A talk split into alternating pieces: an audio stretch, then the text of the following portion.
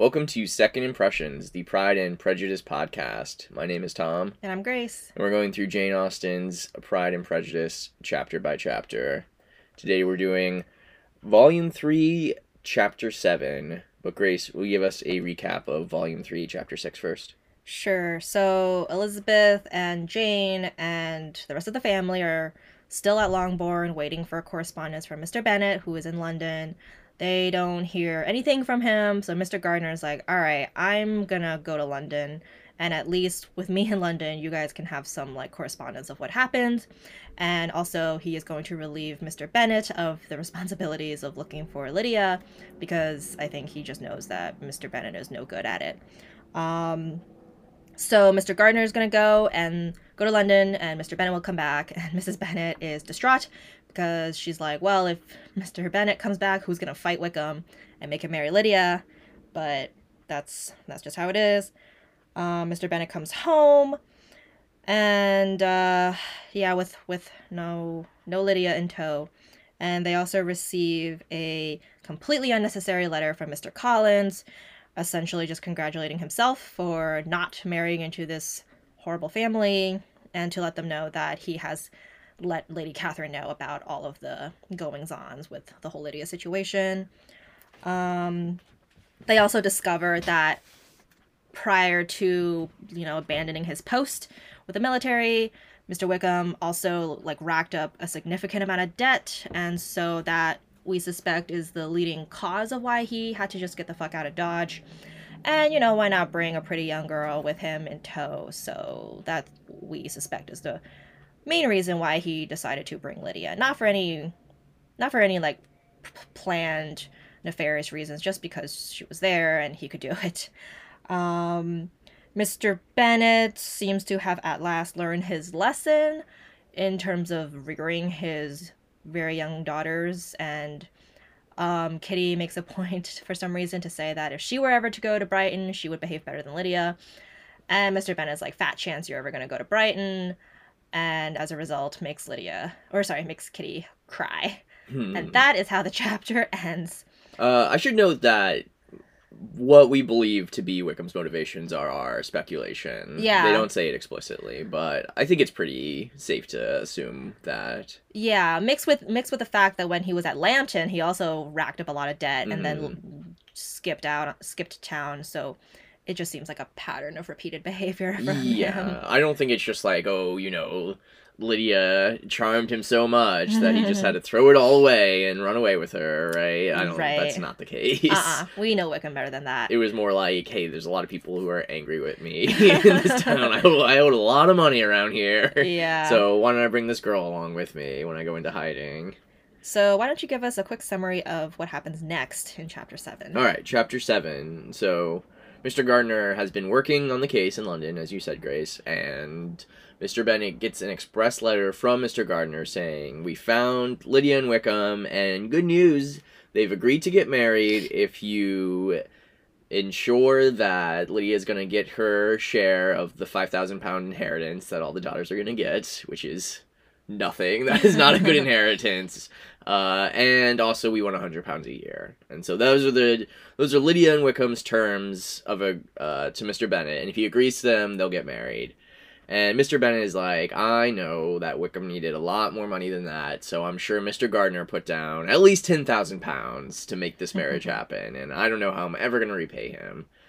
Uh, and then Elizabeth and Jane go to Mrs. Bennet to tell her the news, and Mrs. Bennet instantly recovers from her illness. She is on her feet, getting dressed, ready to go into town to tell all her friends slash enemies about the good news. hmm Um, and the chapter kind of just ends off with Elizabeth reflecting over what's happened and being like, well, you know, this is not going to be a good marriage, but I guess I'm grateful that at least they're getting married at all and they're not just going to live in infamy their whole lives. Right. That's all you could hope for in a situation like this. Right. Unfortunately, yeah. Unfortunately, I think it's. Well, we'll talk about it more, but Elizabeth comes to the realization like the thing that they've all been hoping for is still kind of not a great outcome, you Mhm. know? Yeah. It's not the the recipe that does not look like a good a recipe for a good marriage. Lydia plus Wickham. hmm It is, but it is the like least worst outcome. Uh, huh. All right, let's all right, yeah, let's get, get into, into it. it. Do you want to start? Sure. Chapter 7. Two days after Mr. Bennet's return, as Jane and Elizabeth were walking together in the shrubbery behind the house, they saw the housekeeper coming towards them, and, concluding that she came to call them to their mother, went forward to meet her. Mm-hmm. But instead of the expected summons, when they approached her, she said to Miss Bennet, that's Jane, Miss Bennet, I beg your pardon, madam, for interrupting you, but I was in the hopes you might have got some good news from town, so I took the liberty of coming to ask. So yeah, Jane and Elizabeth are taking a little walk around the property. The housekeeper comes running up towards them and is like, uh, "I wanted to ask if you heard some good news." And this is the same housekeeper. So in a previous chapter, they reveal that uh, Mrs. Bennet like gives tells all her woes to this one housekeeper, and she's like the one servant who's kind of like sanctioned at least to know about everything that's happening. Right, So- Mrs. Hill. Uh huh. This is the same housekeeper. Yes. Uh, what do you mean, Hill? We've heard nothing from town. I don't know exactly. I think that's probably Jane who's saying this. Mm-hmm. Yeah, so Jane's like, "What do you mean, Hill? We we haven't heard anything." Dear madam, cried Mrs. Hill with great astonishment, don't you know there is an express come for master from Mr. Gardiner? He has been here this half hour, and master has had a letter.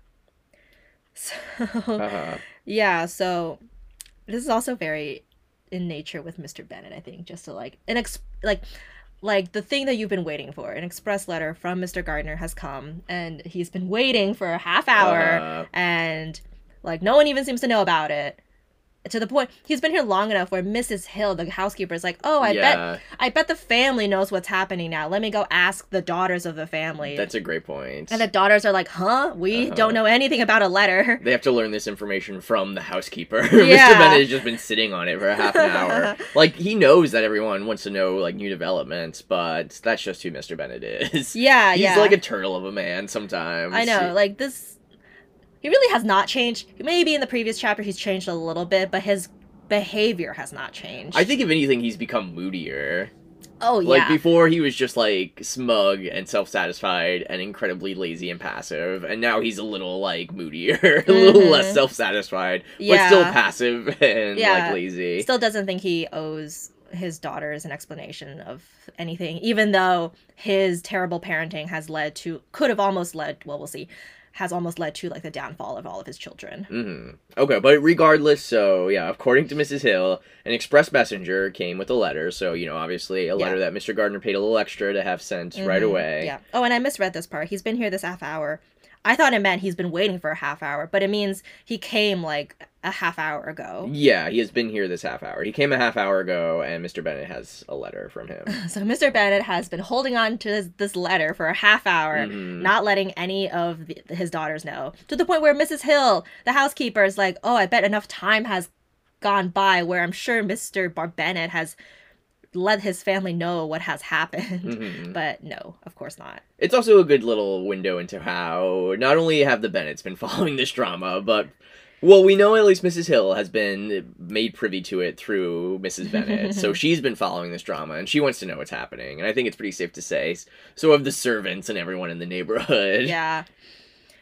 Yeah. It also is a little telling that Mrs. Hill feels comfortable enough to ask the ladies of the household. So like Uh-huh. she she is sort of like seems to be like a good um confidant or that she's been with the family long enough where it's like the relationship seems to be pretty like um like close. Yeah, it is a kind of improper. Like, I don't think anyone would uh, like a servant of Darcy's would probably never ask him about his mm-hmm. private business. Yeah. but you know the Bennets are a little more laissez-faire with the way they conduct themselves. Perhaps it's like, well, Mrs. Hill's being punished enough by having to listen to Mrs. Bennet talk all day long. So she's like, I at least deserve to know the updates of this thing that Mrs. Bennet has been like just wailing about. It's basically been my job to be Mrs. Bennet's like sympathizer. yeah, the least you can do is give me updates about it. Okay, yeah. So she says they they got a letter from this express messenger. Yep. And it says, Away ran the girls, too eager to get in to have time for speech. So they're too eager to get inside the house to say anything to Mrs. Hill. Mm. They ran through the vestibule, vestibule into the breakfast room, from thence to the library. Because of course, where else would Mr. Bennett be? Yeah. Uh-huh. However, their father was in neither. And they were on the point of seeking him upstairs with their mother when they were met by the butler, who said, If you were looking for my master, ma'am, he is walking toward the little copse. I think it's copes. Oh, is it copes? I think so. I, uh, one of the many words I've only read before. I've never heard in speech, but I know it means like a small, like little forest yeah. or sorts, like a small gathering of trees. Why on earth did they run up to Mrs. Bennet? Is my question. Well, did they really think Mr. Bennet was going to be That'd be there? the last place he would be. but yeah, you made a good point. The breakfast room and the library, those are his two domains, and he's in neither. And this is also just more uh, proof of, like, I don't know, how bad Mr. Bennet is in an emergency. Like, he gets this letter that needs urgent handling, and he's taking a little walk out on the property. Yeah. this is one of the few times we see him outside. Maybe that's Ah. uh, symbolic of something. Maybe. That he needs to get out of his house. Get out of his house a little bit. He needs to get out of his library. Mm. Also, two servants talking on the same page. That's true. We Kind never hear from yeah. the butler. This is, I think, this is the his only appearance. Mm. But just again, more like they have to learn their own family business from their servants, right? Yeah. Yeah. Ugh. I can only imagine like the, the servants are like, Jesus Christ, this family needs to get its shit together. Uh. they don't even know where each other is. Okay. All right. Upon this information, Jane and Elizabeth instantly passed through the hall once more and ran across the lawn after their father, who was deliberately pursuing his way towards a small wood on one side of the paddock. Deliberately meaning like slowly. Mm. Yeah, so he's just walking away from his house. ambling along, taking a little stroll. um, Jane, who was not so light, nor so much in the habit of running as Elizabeth, soon lagged behind, while her sister, panting for breath, came up with him and eagerly cried out, Oh, Papa, what news? What news? Have you heard from my uncle? Mrs. Ben- Mr. Bennet says, Yes, I have had a letter from him by express. Well, and what news does it bring, good or bad? What is there of good to be expected? said he, taking the letter from his pocket. But perhaps you would like to read it. That is not the way that you should preface this letter. what is there of good to be expected? Uh, yeah.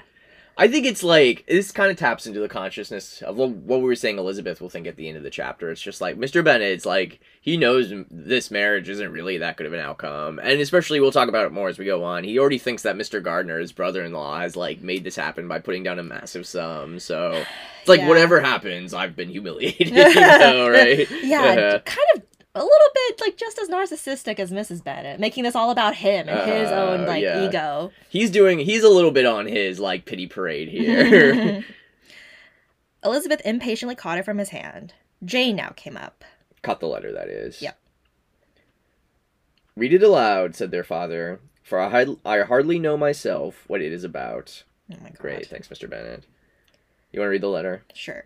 Gracechurch Street, Monday, August 2nd. I actually have a note here. Um, it's not really relevant, but August 2nd is actually not correct. It would have actually been around like mid August. This is like a rare mistake on Austen's part. You mean in the timeline? Yeah, Oh, okay. because, yeah, yeah. Does your book give like a reason for that? Um, just that.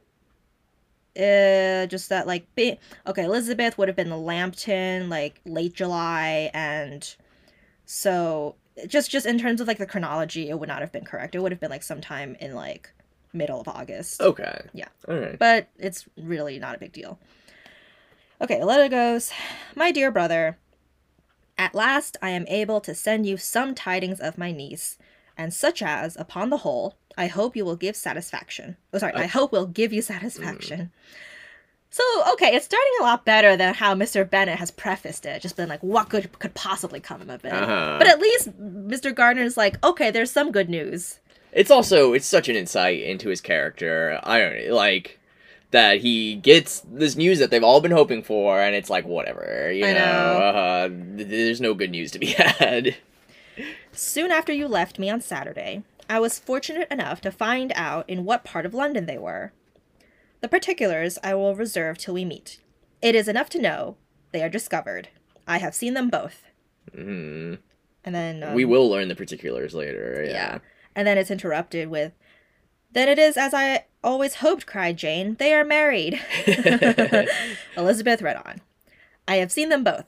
They are not married. Wrong.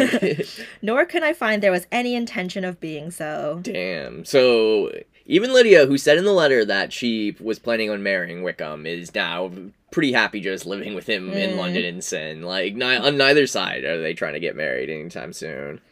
But if you are willing to perform the engagements which I have ventured to make on your side, I hope it will not be before long before they are. All right, I will hope it will not be long before they are married. Mhm. So there's there's intention to marry now.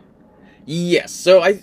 It's true. They had no intention, but now they will marry if you follow, you know, if you agree to these terms. Yep. And I think the reason they were maybe not planning on getting married before, one of the reasons at least, was we, we gotta wait out and see what kind of settlement we can get, right? Yeah. We gotta get some money. Uh, And I bet it's not just Wickham thinking this. Lydia is probably also thinking this. She's like, "Well, I'm not gonna get married until like I get my wedding clothes or Uh-huh. whatever." it's harsh to say, but it would be untrue to say anything else. Lydia does not care about her family. No, mm-mm. Not even Mrs. Bennet, I don't think, who like loves Lydia. I don't think Lydia cares very much about her. Lydia only cares about Lydia, and that is Uh-huh. why she and Wickham are the perfect match. Exactly. All that is required of you is to assure to your daugh- daughter, by settlement, her equal share of the five thousand pounds secured among your children after the, the, after the decease of yourself and my sister, Mrs. Bennet, hmm and moreover, to enter into an engagement of allowing Lydia during your life one hundred pounds per annum. Okay. So Now's or- the brass tacks. uh-huh, these are their terms. It's like, Mr. Bennet, you must make this if we are to get married. And wha what is the first term? Okay, by settlement, which is like the by the thing that is already agreed, hmm Lydia's equal share of the five thousand pounds secured amongst all five daughters after you die, So- after you and Mrs. Bennet die. It says an assurance of that for Mr. Bennet. It's Yes. like they just want to know that Mr. Bennet will, in fact, make sure that Lydia gets her share of the 5,000 pounds that all the daughters have to split up, right? So a thousand dollars, uh, sorry, Uh. not dollars, a thousand pounds after Mr. and Mrs. Bennet die. A one time payment of a thousand pounds.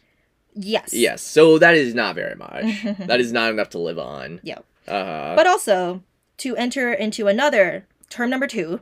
oh, I'm sorry, but just also to say about term number one.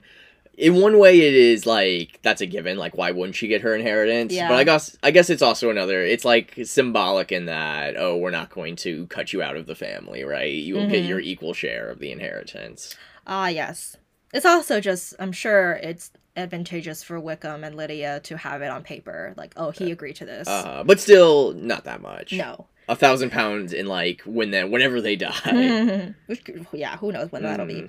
But then the term number two. Yes, yeah. So what's term Um, number two? To allow Lydia during Mr. Bennet's life, 100 pounds per year. hmm So 100 pounds per year while Mr. Bennet is alive, and then once he dies, a thousand pounds more. That's yes. it, and that's it. uh, Yeah, yeah. Which is not a lot of money, No. Especially Uh, not for Wickham. who- especially not for Wickham. who knows how much debt he's even in. Yeah, 1,000 pounds he owes to freaking Brighton. Uh, well, here, let's see what Mr. Gardiner uh, Okay. says. These are conditions which, considering everything, I had no hesitation in complying with as far as I thought myself privileged for you. Okay. So, So- then, yeah, go ahead. He is basically acting on behalf of Mr. Bennet, being like, fine, this is fine. Well, this is also Austen showing us that, like, even if we don't know the particulars of, like, what money means at that time, like, Mr. Gardiner, in Mr. Gardiner's mind, this is such, like, a slam dunk. Like, why would you say no to these, like, paltry agreements? That he was like, I just went ahead and agreed f- for you, Mhm, right? Yep. I shall send this by express, that no time may be lost in bringing me your answer, except for the half hour where Mr. Bennet was just dilly dallying. Well, who knows how long Mr. Bennet would have waited if the uh, if Hill had said nothing, I right? If the girls had never caught up with him, he was going to take like a walk. You will easily comprehend from these particulars that Mr. Wickham's circumstances are not so hopeless as they are generally believed to be. So this is Mr. Gardiner kind of covering up. I you can see that he is covering up some larger story that he doesn't want Mr. Bennet to know, right? Yeah. He's I think this is like an outright lie. Like Mr. Wickham the reason that they only want this amount of money is because Mr. Wickham's finances are not as bad as we thought they were. This is the story Mr. Gardiner is like telling Mr. Bennet. yeah, Bennet. right. He goes on to say, The world has been deceived in that respect, and I am happy to say there will be some little money, even when all his debts are discharged, to settle on my niece, in addition to her own fortune. Yeah, so Mr. Gardiner's like not only have we been deceived about how badly about the amount of Wickham's debts? Like even after he pays it all off, he'll still have a little bit of his own money. hmm In addition to Lydia's inheritance. If, as I conclude will be the case, you send me full powers to act in your name throughout the whole of this business, I will immediately give directions to Haggerston for preparing a proper settlement. That must be Like a- Gardiner's lawyer or Yeah. something. Yeah. There will not be the smallest occasion for your coming to town again. Therefore, stay quietly at Longbourn and depend on my diligence and care. That's gotta be so emasculating to Yeah. anyone other than Mr. Bennet. Maybe Mr. Bennet is just like passive enough to. I think he is his he's the fact that he's, you know, walking alone in this little woods. Yeah. he is he's walking with like his tail between his legs. He feels, yeah, the humiliation of it. He was totally ineffective at doing anything himself. and then two days later, Uh-huh. Mr. Gardiner finds them like and gets them to agree to marry For- on like yeah for very little money. Yeah. Send back your answer as soon as you can and be careful to write explicitly. And more just more humiliation. It's Uh. like I know you suck at writing letters, so I'm going to tell you to be careful. Like giving a toddler like like a glass of orange juice and be like careful not to spill Uh-huh. it, you know. Well, we talked about this before pod the podcast, but it would be important because you know they're about to like execute these contracts basically on Mr. Bennet's behalf. So it would be important one way for him to be like, yes, I agree to you know such and such amount. right. But I think it also is to speak to your point. It is Mr. Gardiner being like, now don't like answer back with a lot of like jokes or whatever. you know, no like sarcastic answers. We need you to be serious here. Yeah. Yeah. We have judged it best that my niece should be married from this house, of which I hope you will approve. Mhm. This house is their house in London. Yeah, so she's gonna be staying at their house until they get married now, and that's like, you know, that's that that will be the official story in the church. Like she didn't, her and Wickham didn't like rolled in together from their hotel room that they've been sharing. like Lydia has been with the Gardiners, right? Yeah, just more humiliation. The, Lydia's own parents are not even going to be at her wedding. Uh huh. Um, she comes to us today. I shall write again as soon as anything more is determined on. Yours, etc. Edward? I think it's Edward Yeah. Gardiner. E W E D W period Gardiner Maybe. Edward or Edwin probably. Who knows? Uh, it doesn't matter. Whatever. Mr. Gardiner. Uh-huh. Is it possible? cried Elizabeth when she had finished. Can it be possible that he will marry her? Wickham is not so un- so undeserving then as we have thought him, said her sister. My dear father, I congratulate you. Of course, Jane. It's like, I don't know. Maybe this is like a little bit of proof to her. It's like, hey, you know, he wasn't. There's still some hope left, right? Yeah. Jane is still, you know, it's like her faith may have been shaken, but she is now resolute. and of course, she wants to buy this whole story without thinking there's anything beneath it. It's like, oh, you know, the re. This is Jane think. Jane's thoughts are like the reason they're asking for so little money is because they must truly love each other, know, right? Yeah. And he, she even goes so far as to congratulate Mr. Bennet. and have you answered the letter? said Elizabeth. uh, this is Mr. Bennet going. No, but it must be done soon. Yeah, no shit. Most earnestly did she then entreat him to lose no more time before he wrote. Oh, my dear father, she cried, come back and write immediately.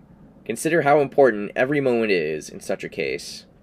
Let me write for you, said Jane, if you dislike the trouble yourself. Wow. So Jane is like another thing where Jane never doesn't say what she means. Jane is means I know you suck at writing letters and you're not good at like and you are not going to write a letter unless I physically write it for you. So Uh-huh. I will physically write this letter if you tell me what to say. If you dislike the trouble, you know, if you're too much of a lazy bastard to, to write this letter. Yeah. Uh, and Jane has also been opening his mail already, so Oh, it's, yeah. it's not that crazy to think like, well, I guess I'll just write your mail too. I know. It- yeah, the, it's hilarious that Mr. Gardiner is acting as Mr. Bennet's proxy when actually they're acting as Elizabeth and Jane's proxy, just like behind the scenes. You know, we were talking earlier about how like it's interesting that we are getting all this like action secondhand, like through letters and stuff, and like that'd be the reality of like Elizabeth's experience and like the women women at that time, like they couldn't go out themselves and do this sleuthing, you know, that would be on the men. But and I think it's it's significant that Mr. Bennet tries to go out and act for himself, fails, and then reverts back to his true position, which is like among the women at Longbourn. like he too is gonna learn of his daughter's marriage through letters, you know. Yeah, you're right. He is completely impotent in in this respect. Like he Uh-huh. ha- is as powerless as his own daughters, who legally have no rights, and he has all the rights bestowed on him, and he still can't do jack shit. You know, I don't know. It just kind of makes me think like maybe that's a kind of uh, a weird connection between Mr. Bennet and Mr. Collins. They're both they both really belong with women more than other men. Mm. Yeah, you might be onto something there. There's a character in Villette, a Charlotte Bronte novel, Monsieur Emmanuel, who also, you know, spends his whole life teaching at an all girls school. And even though he's like blustering and masculine, there's a moment where they talk about deep down, he knew he didn't really belong with men. Like, he was, you know, he belongs in the company of women. So maybe Mr. Bennet has similar, similar quality. Yeah, yeah. Yeah. I think, yeah. Okay. All right. Well, regardless, let's keep going. Uh, yes. So Jane is like, "Let me write the letter for you if you dislike the trouble yourself, right?" Mhm. Mr. Bennet says, "I dislike it very much," he replied, "but it must be done." and so saying, he turned back with them and walked towards the house. they're uh, like they they're just like one step away from physically like maneuvering him back into the house to write this letter. Uh, he was not going to write it. He was going to go on a little a little walk through the copse, Oh the my God. The copes, yeah. Ugh. Okay. And may I ask, said Elizabeth, but the terms, I suppose, must be complied with. yeah. Like, you know, what does that mean? So, like, she's basically saying, like, oh, and, like, you're gonna say yes to everything, right? Just making sure. Uh, uh, Mr. Bennet says, complied with. I am only ashamed of his asking so little. So if you didn't get it already, now here it is. Yeah, it's not very much money. Mm. And they must marry. Yet he is such a man. That must be Elizabeth talking. Yeah. Jane wouldn't say that. Mm-mm. Mr. Bennet says, yes, yes, they must marry. There's nothing else to be done. But there are two things that I want very much to know. One, how much money your uncle has laid down to bring it about. And the other, how am I ever to pay him? Mm.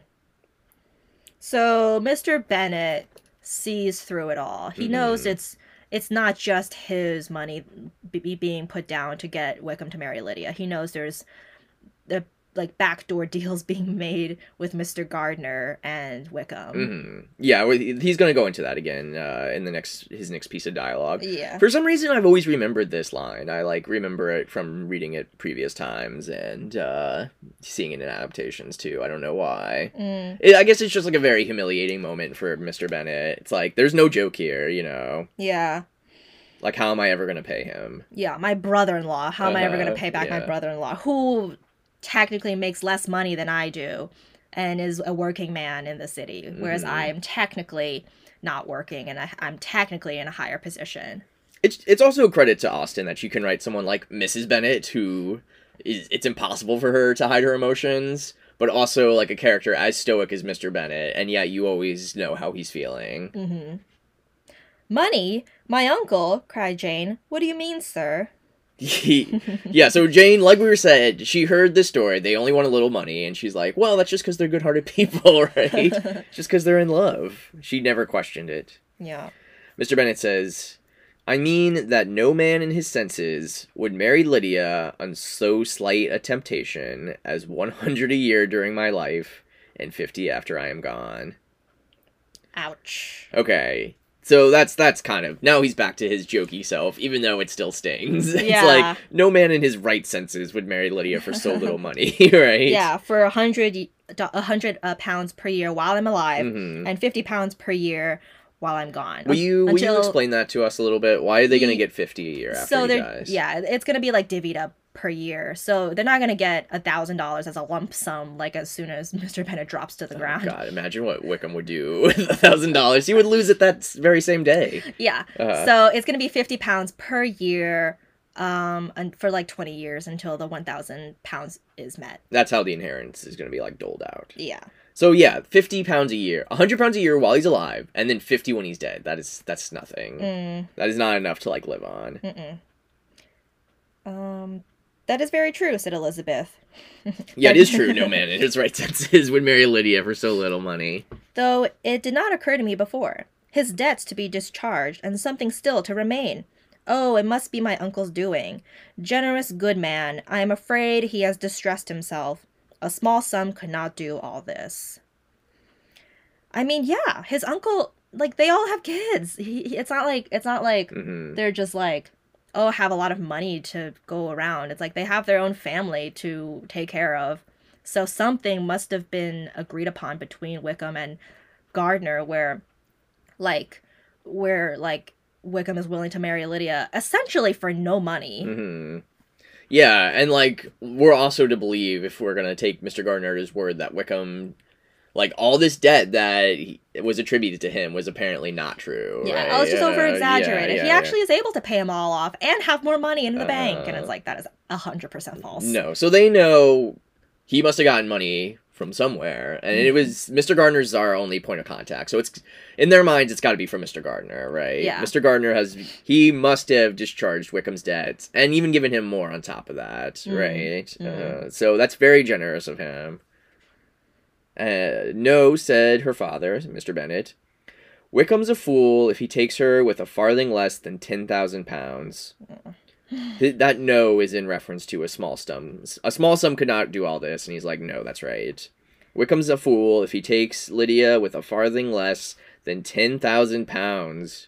I should be sorry to think so ill of him in the very beginning of our relationship. That's hundred percent a joke. back to, back to jokes, yeah. Because the why it's hilarious to be like, oh, that's why I think lowly of Wickham because he took Lydia so cheaply, right? Mhm. Not that like he basically abducted my daughter. Um, and ten thousand pounds. That's a lot of money. That's Darcy's annual income. Yeah. Yeah, and Elizabeth goes, Yeah, 10,000 pounds. Heaven forbid.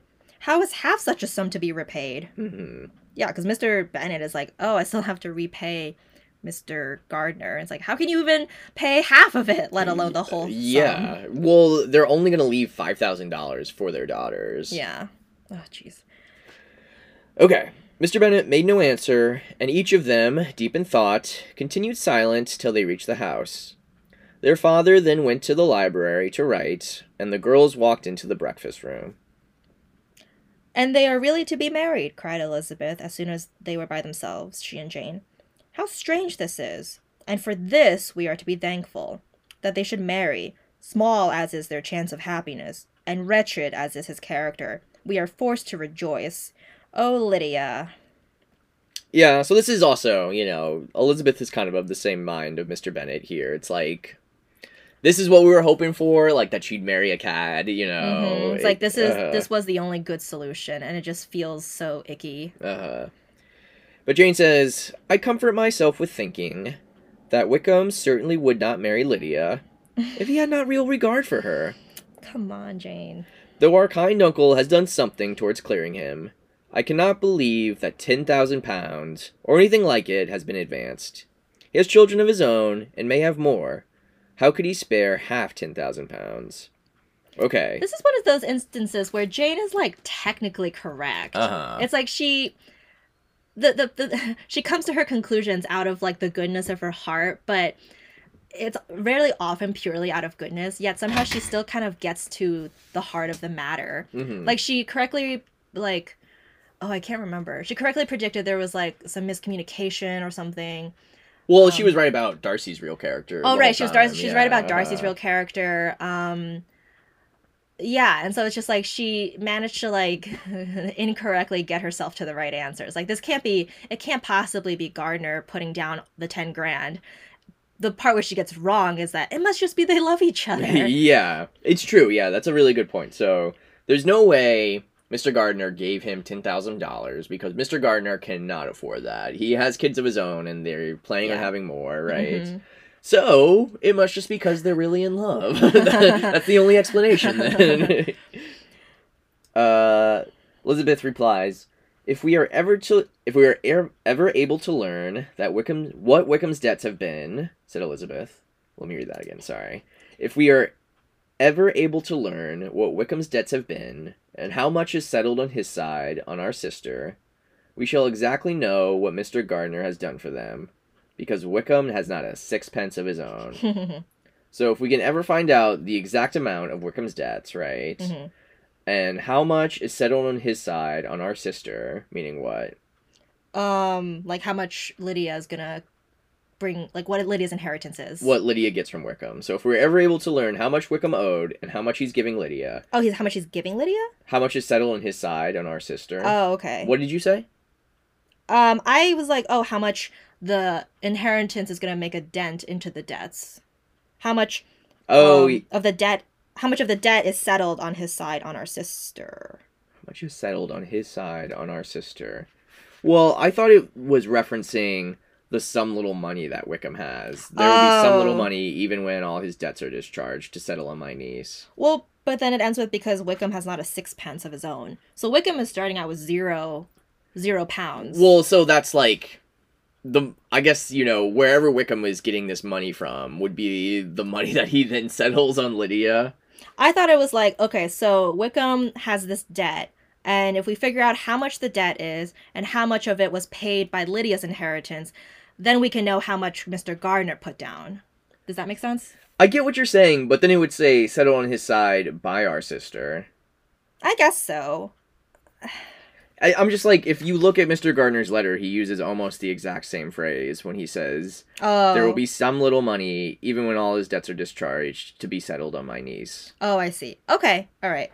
Well, regardless, it's like if we can find out how much debt Wickham has and how much money that is left over, then we'll know what Mr. Gardiner has given him, right? Right. yeah.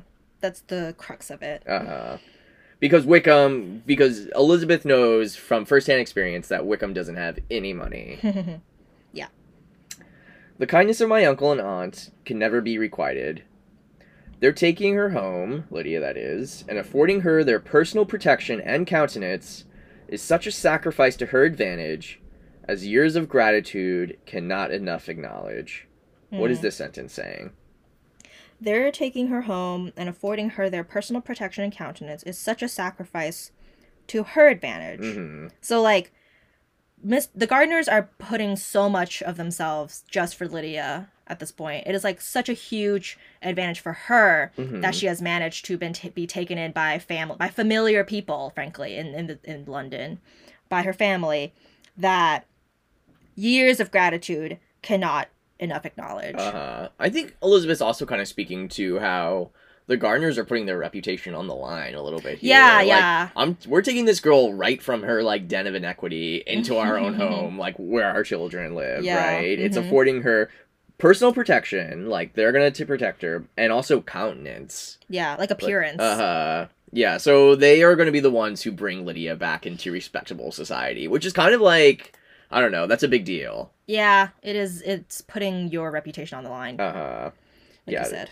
Such a sacrifice to Lydia's advantage as years of gratitude cannot enough acknowledge, you know. Can Yeah. years of gratitude aren't even gonna start to acknowledge like what the Gardiners are doing for her. Mm-hmm. By the time she is actually with them, by, this time she is actually with them. Sorry about that. Yeah, so this whole time they were like, where the hell is she in this ginormous city? And it's like now we find out, thank God, she is finally in a familiar home. Like we 24 hours ago, we thought she was lost forever, and now 24 hours later, she is with her aunt and uncle. hmm By this time she is with actually with them. If such goodness does not make Lydia miserable now, she will never deserve to be happy. What a meeting for her when she first sees my aunt. If we know Lydia, okay, let's just break this down. hmm Um, if such goodness does not make her miserable now, If like such goodness on the Gardiner's part, right? does not like humble her and make her feel bad about what she's done, Yeah. she will never deserve to be happy. Uh-huh. If she can't even be humbled and appreciative at this point, then she doesn't deserve to be happy. What a meeting for her when she first sees my aunt. I don't think she Lydia's gonna feel miserable at all for a second. No, no. We'll see what Lydia's acts like when when we see her again, but we have never once seen Lydia act anyway humble. Uh-huh. We must endeavor to forget all that has passed on either side, said Jane. I hope and trust they will yet be happy. So we just gotta. The best thing for us to do now is just to try to pretend that we don't remember any of this, right? well, J- Jane is of the belief that you should never judge a person based on past Past behavior, actions, past yeah. actions. So now that they're married, it's that that they're gonna get married. Let's just forget about everything we know about Wickham Hmm. and Lydia, maybe. Jane goes on to say, Wickham's consenting to marry her is a proof, I will believe, that he has come to a right way of thinking.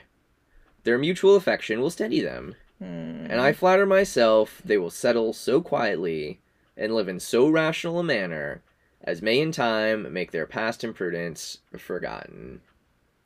That's hilarious. She's not ba- the only thing she's basing that on is her steadfast belief that you cannot judge people based on their actions. yeah, you know? no, yeah. Let's hope that these two like wild, wild cards. Well, like once they get married, they're gonna like they're gonna you know settle down in a nice quiet village and have some kids, and then everything will be for everything that they've ever done will be forgotten. I guess Jane is really like the anti Elizabeth. Yeah, Like Jane Elizabeth like is too hasty to judge people, where Jane like basically refuses to judge people altogether. Yeah, Jane Uh, like wants to have like the memory of a goldfish when it comes to like people's behavior. It's like, well, that's just what they used to be like. Who knows what they'll be like now? uh, And I don't know. I think Jane is hoping this, and maybe she is sort of speaking about it as if it is a it will happen. there's like this all this mutual affection and this living quietly in a rational manner. That's all born of Jane's brain. Mm-hmm. When have they ever been? st- When has Jane, or sorry, when has Lydia or Wickham ever been steady and rational? hmm Little known as to like be so for years that will make everyone forget about this. Yeah. Oh yeah. Let's just throw like if you have a fire and you throw like hot oil on a fire, it's like yeah, that'll calm them down, right? okay.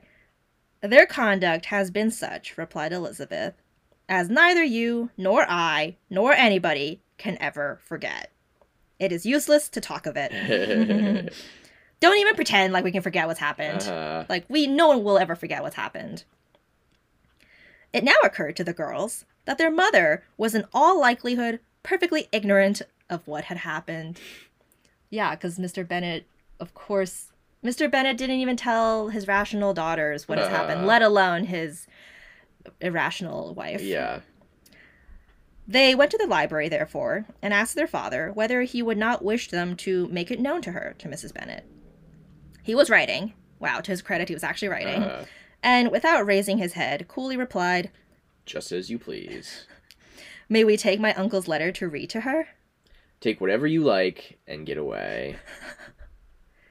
Oh my god. Yeah, get out, get out of my library. Elizabeth took the letter from his writing table, and they went upstairs together. So I like the just as you please. It's like, Do what you want. yeah, I have no opinion of it. Do whatever you want and get the hell out of my library. Uh, Mary and Kitty were both with Mrs. Bennet. One communication would therefore do for all, so the whole family's gathered round. Mrs. Bennet could hardly contain her. Oh, sorry. After a slight preparation for good news, the letter was read aloud.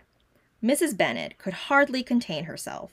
As soon as Jane had read Mr. Gardiner's hope of Lydia's being soon married, her joy burst forth, and every following sentence added to its exuberance. So once she hears this good news, she gets incredibly joyous, and everything she says, just like with each new sentence, she becomes even more exuberant, right? She, Mrs. Bennet, was now in an irritation as violent from delight as she had ever been fidgety from alarm and vexation. So I really like to believe she just like she is lying on her deathbed, right? and then she hears this and is back on her feet, and it's Yeah. like, uh, yeah, she springs forth. uh, yeah, with like the- I- with newly re- newly found like life life force. Uh, this word irritation, it doesn't mean like she's irritated. It means like she is like she can barely contain herself. Like Yeah. irritation as violent from delight as she had ever been fidgety from alarm Right. and vexation. So she's Uh, like swinging from one extreme of from alarm and vexation to another extreme of coming from delight. she is like jumping up in the air and clicking her heels together. to know that her daughter would be married was enough. She was disturbed by no fear for her felicity, nor humbled by any remembrance of her misconduct.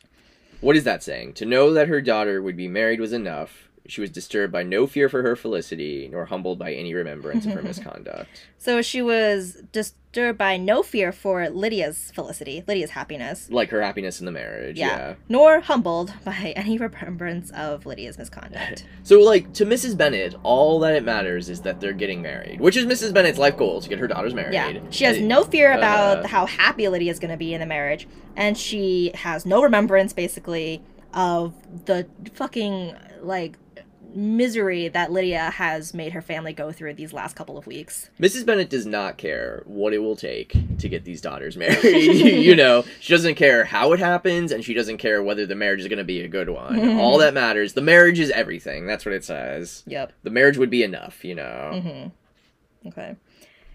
My dear, dear Lydia, she cried. This is delightful indeed. She will be married. I shall see her again. She will be married at 16. Score. so young, too. My good, kind brother. I knew how it would be. I knew he would manage everything. How I longed to see her, and to see her dear Wickham, too. Aw, dear Wickham. She was like not even moments ago, just like railing at, at the skies about how terribly Wickham has wronged Mrs. Uh, Bennet. And she also did not have a lot of faith in Mr. Gardiner. In her last Mhm. chapter, she's like, "But if Mr. Bennet's gone, who's gonna marry? Who's gonna make Wickham marry her? Right? Yeah. But the clothes, the wedding clothes. I will write to my sister Gardiner about them directly. Lizzie, my dear, run down to your father and ask him how much he will give her. Mm. Stay, stay, I will go myself. Ring the bell, Kitty, for Hill. I will put on my things in a moment. My dear, dear Lydia, how merry we shall be together when we meet. Mhm. Oh my gosh. Well, I mean, sh- Mrs. Bennet did finally get what she always wanted Yep. a daughter married. A daughter married. Uh, it doesn't matter how, and it doesn't matter what kind of marriage it's gonna be. uh, and this is also just to, like this is just showing what a swing she has gone to from being on like her sick bed to now being like, oh, I'm just gonna go tell Mr. Bennet myself. Ring for the housekeeper, right? yeah, she's practically like having like an exorcism right now. Okay. Her eldest daughter, Jane, endeavored to give some relief to the violence of these transports. Um, so she's just like, calm down. hmm By leading her thoughts to the obligations which Mr. Gardiner's behavior laid them all under. Yeah. So, So- she's like, well, remember, Mr. Gardiner was the one who did all of this for us, so we should maybe thank him. Uh-huh. Okay. Um, for we must attribute this happy conclusion, Jane added, in a great measure to his kindness. We are persuaded that he has pledged himself to assist Mr. Wickham with money. Mm-hmm. I, so I guess Jane has even come around on this now. Yeah. Well, cried her mother, it is all very right. Who should do it but her own uncle? Uh, her father, maybe? Not to Mrs. Bennet. if he had not had a family of his own, I and my children must have had all his money, you know.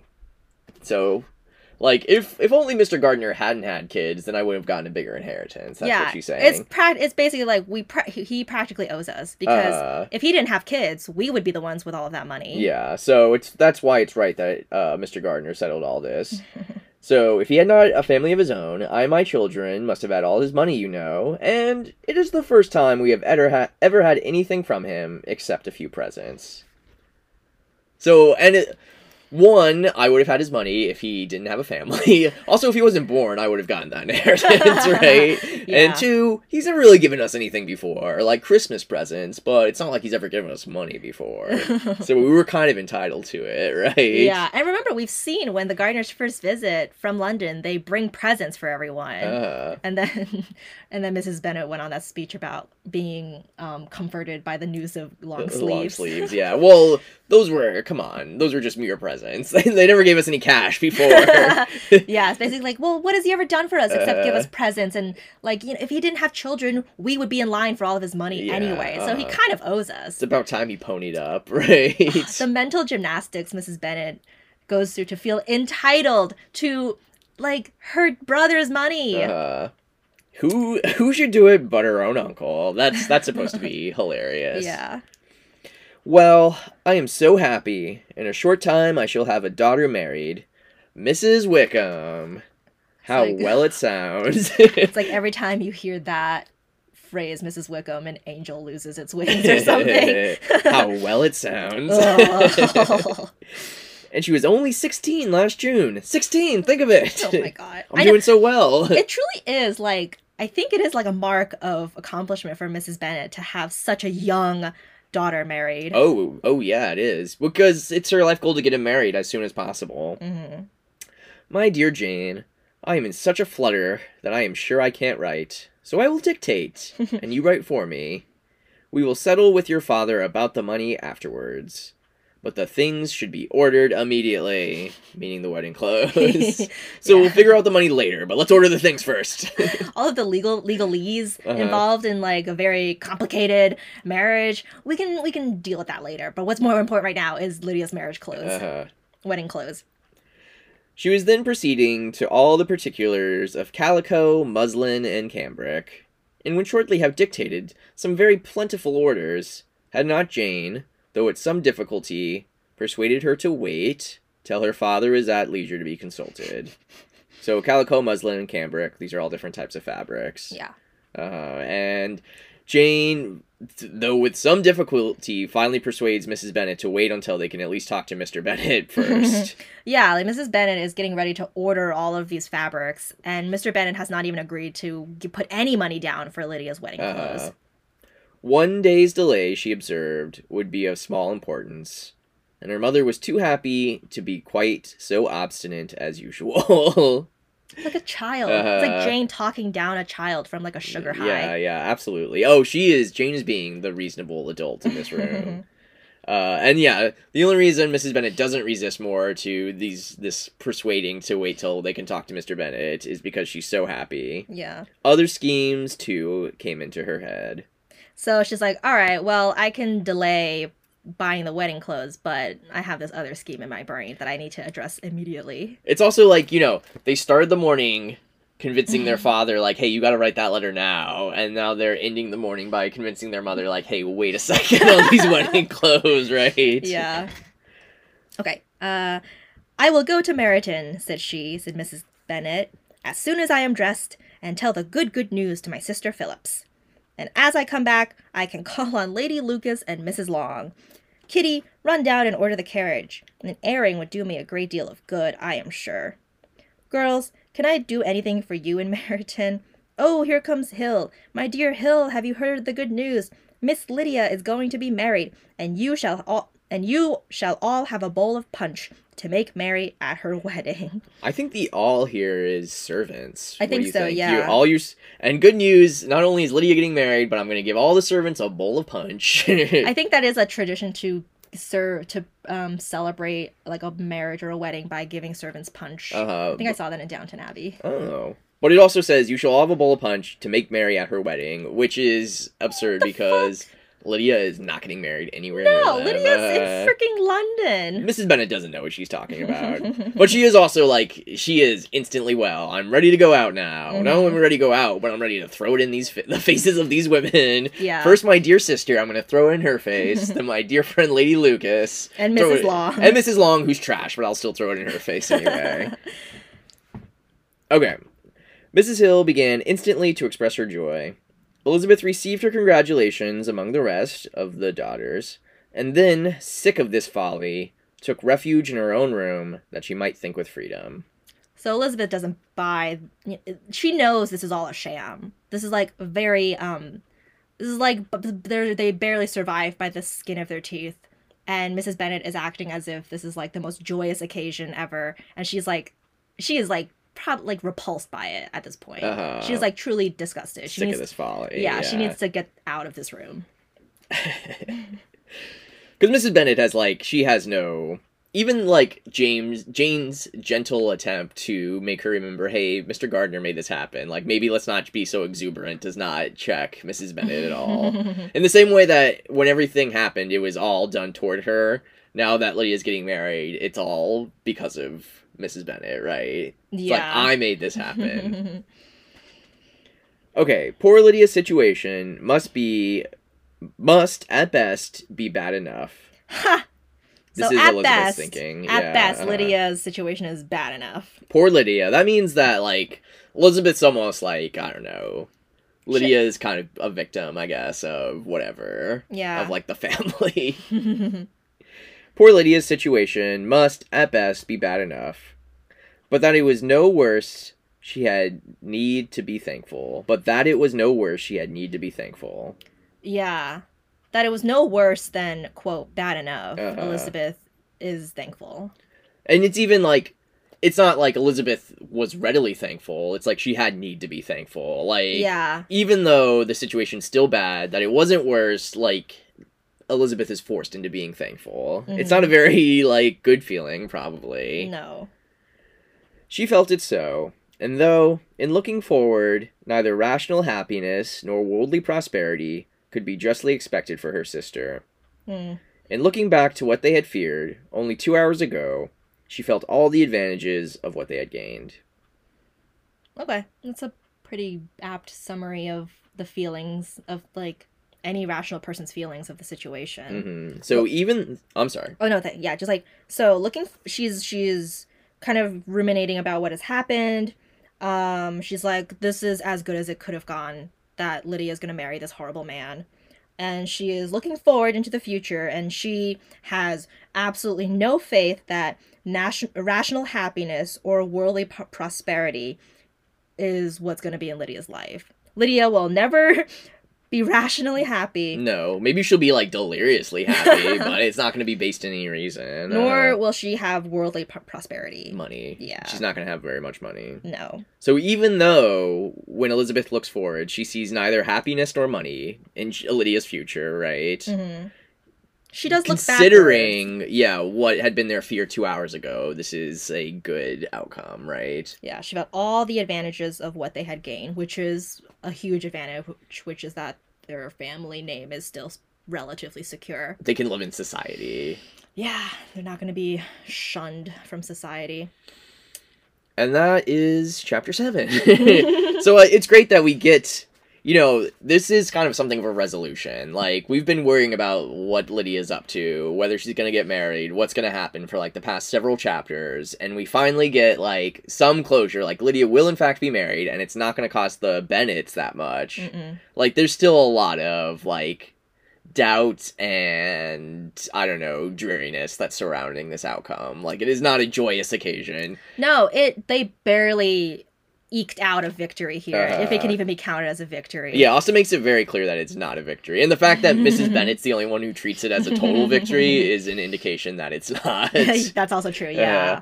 Yeah, like what what have we what has happened now? Like the worst character we ha- have met in this entire book will be married to is now our brother in law, is right? married to a 16-year-old girl Uh-huh. who just turned 16 and is also just very simple-minded and um a vict- a real victim of her parents' neglect. Uh huh. And it'd be unreasonable to think that their their marriage will ever be happy or that they're gonna really have enough money to live on. Yeah, and not only that, but so far we they they they know that Mr. Gardiner must have put down a significant amount of money. So they basically owe their lives to Mr. Gardiner who does not have enough money to have like been able to um, incentivize Wickham to marry Lydia. Right. This is what the the Bennets believe. hmm So it is not a celebration. No. that's okay, yeah, that- that's how the chapter ends. But we will find out more. Yes, don't worry. Uh, yeah, if you guys don't worry, like Lydia's not just corresponding through letters. We will we will see her again. uh, Mrs. Wickham herself Oh, in the flesh. Uh yeah. All right. Well, Okay, so until next time, well, do you want to tell us how Oh. our listeners can email us if they'd like? yeah, sure. So if you have any questions, comments, concerns, let us know how you feel about the whole Lydia situation. Um, you can email us at secondimpressionspod at gmail.com. So until volume three, chapter eight, I'm Grace. And I'm Tom. Bye.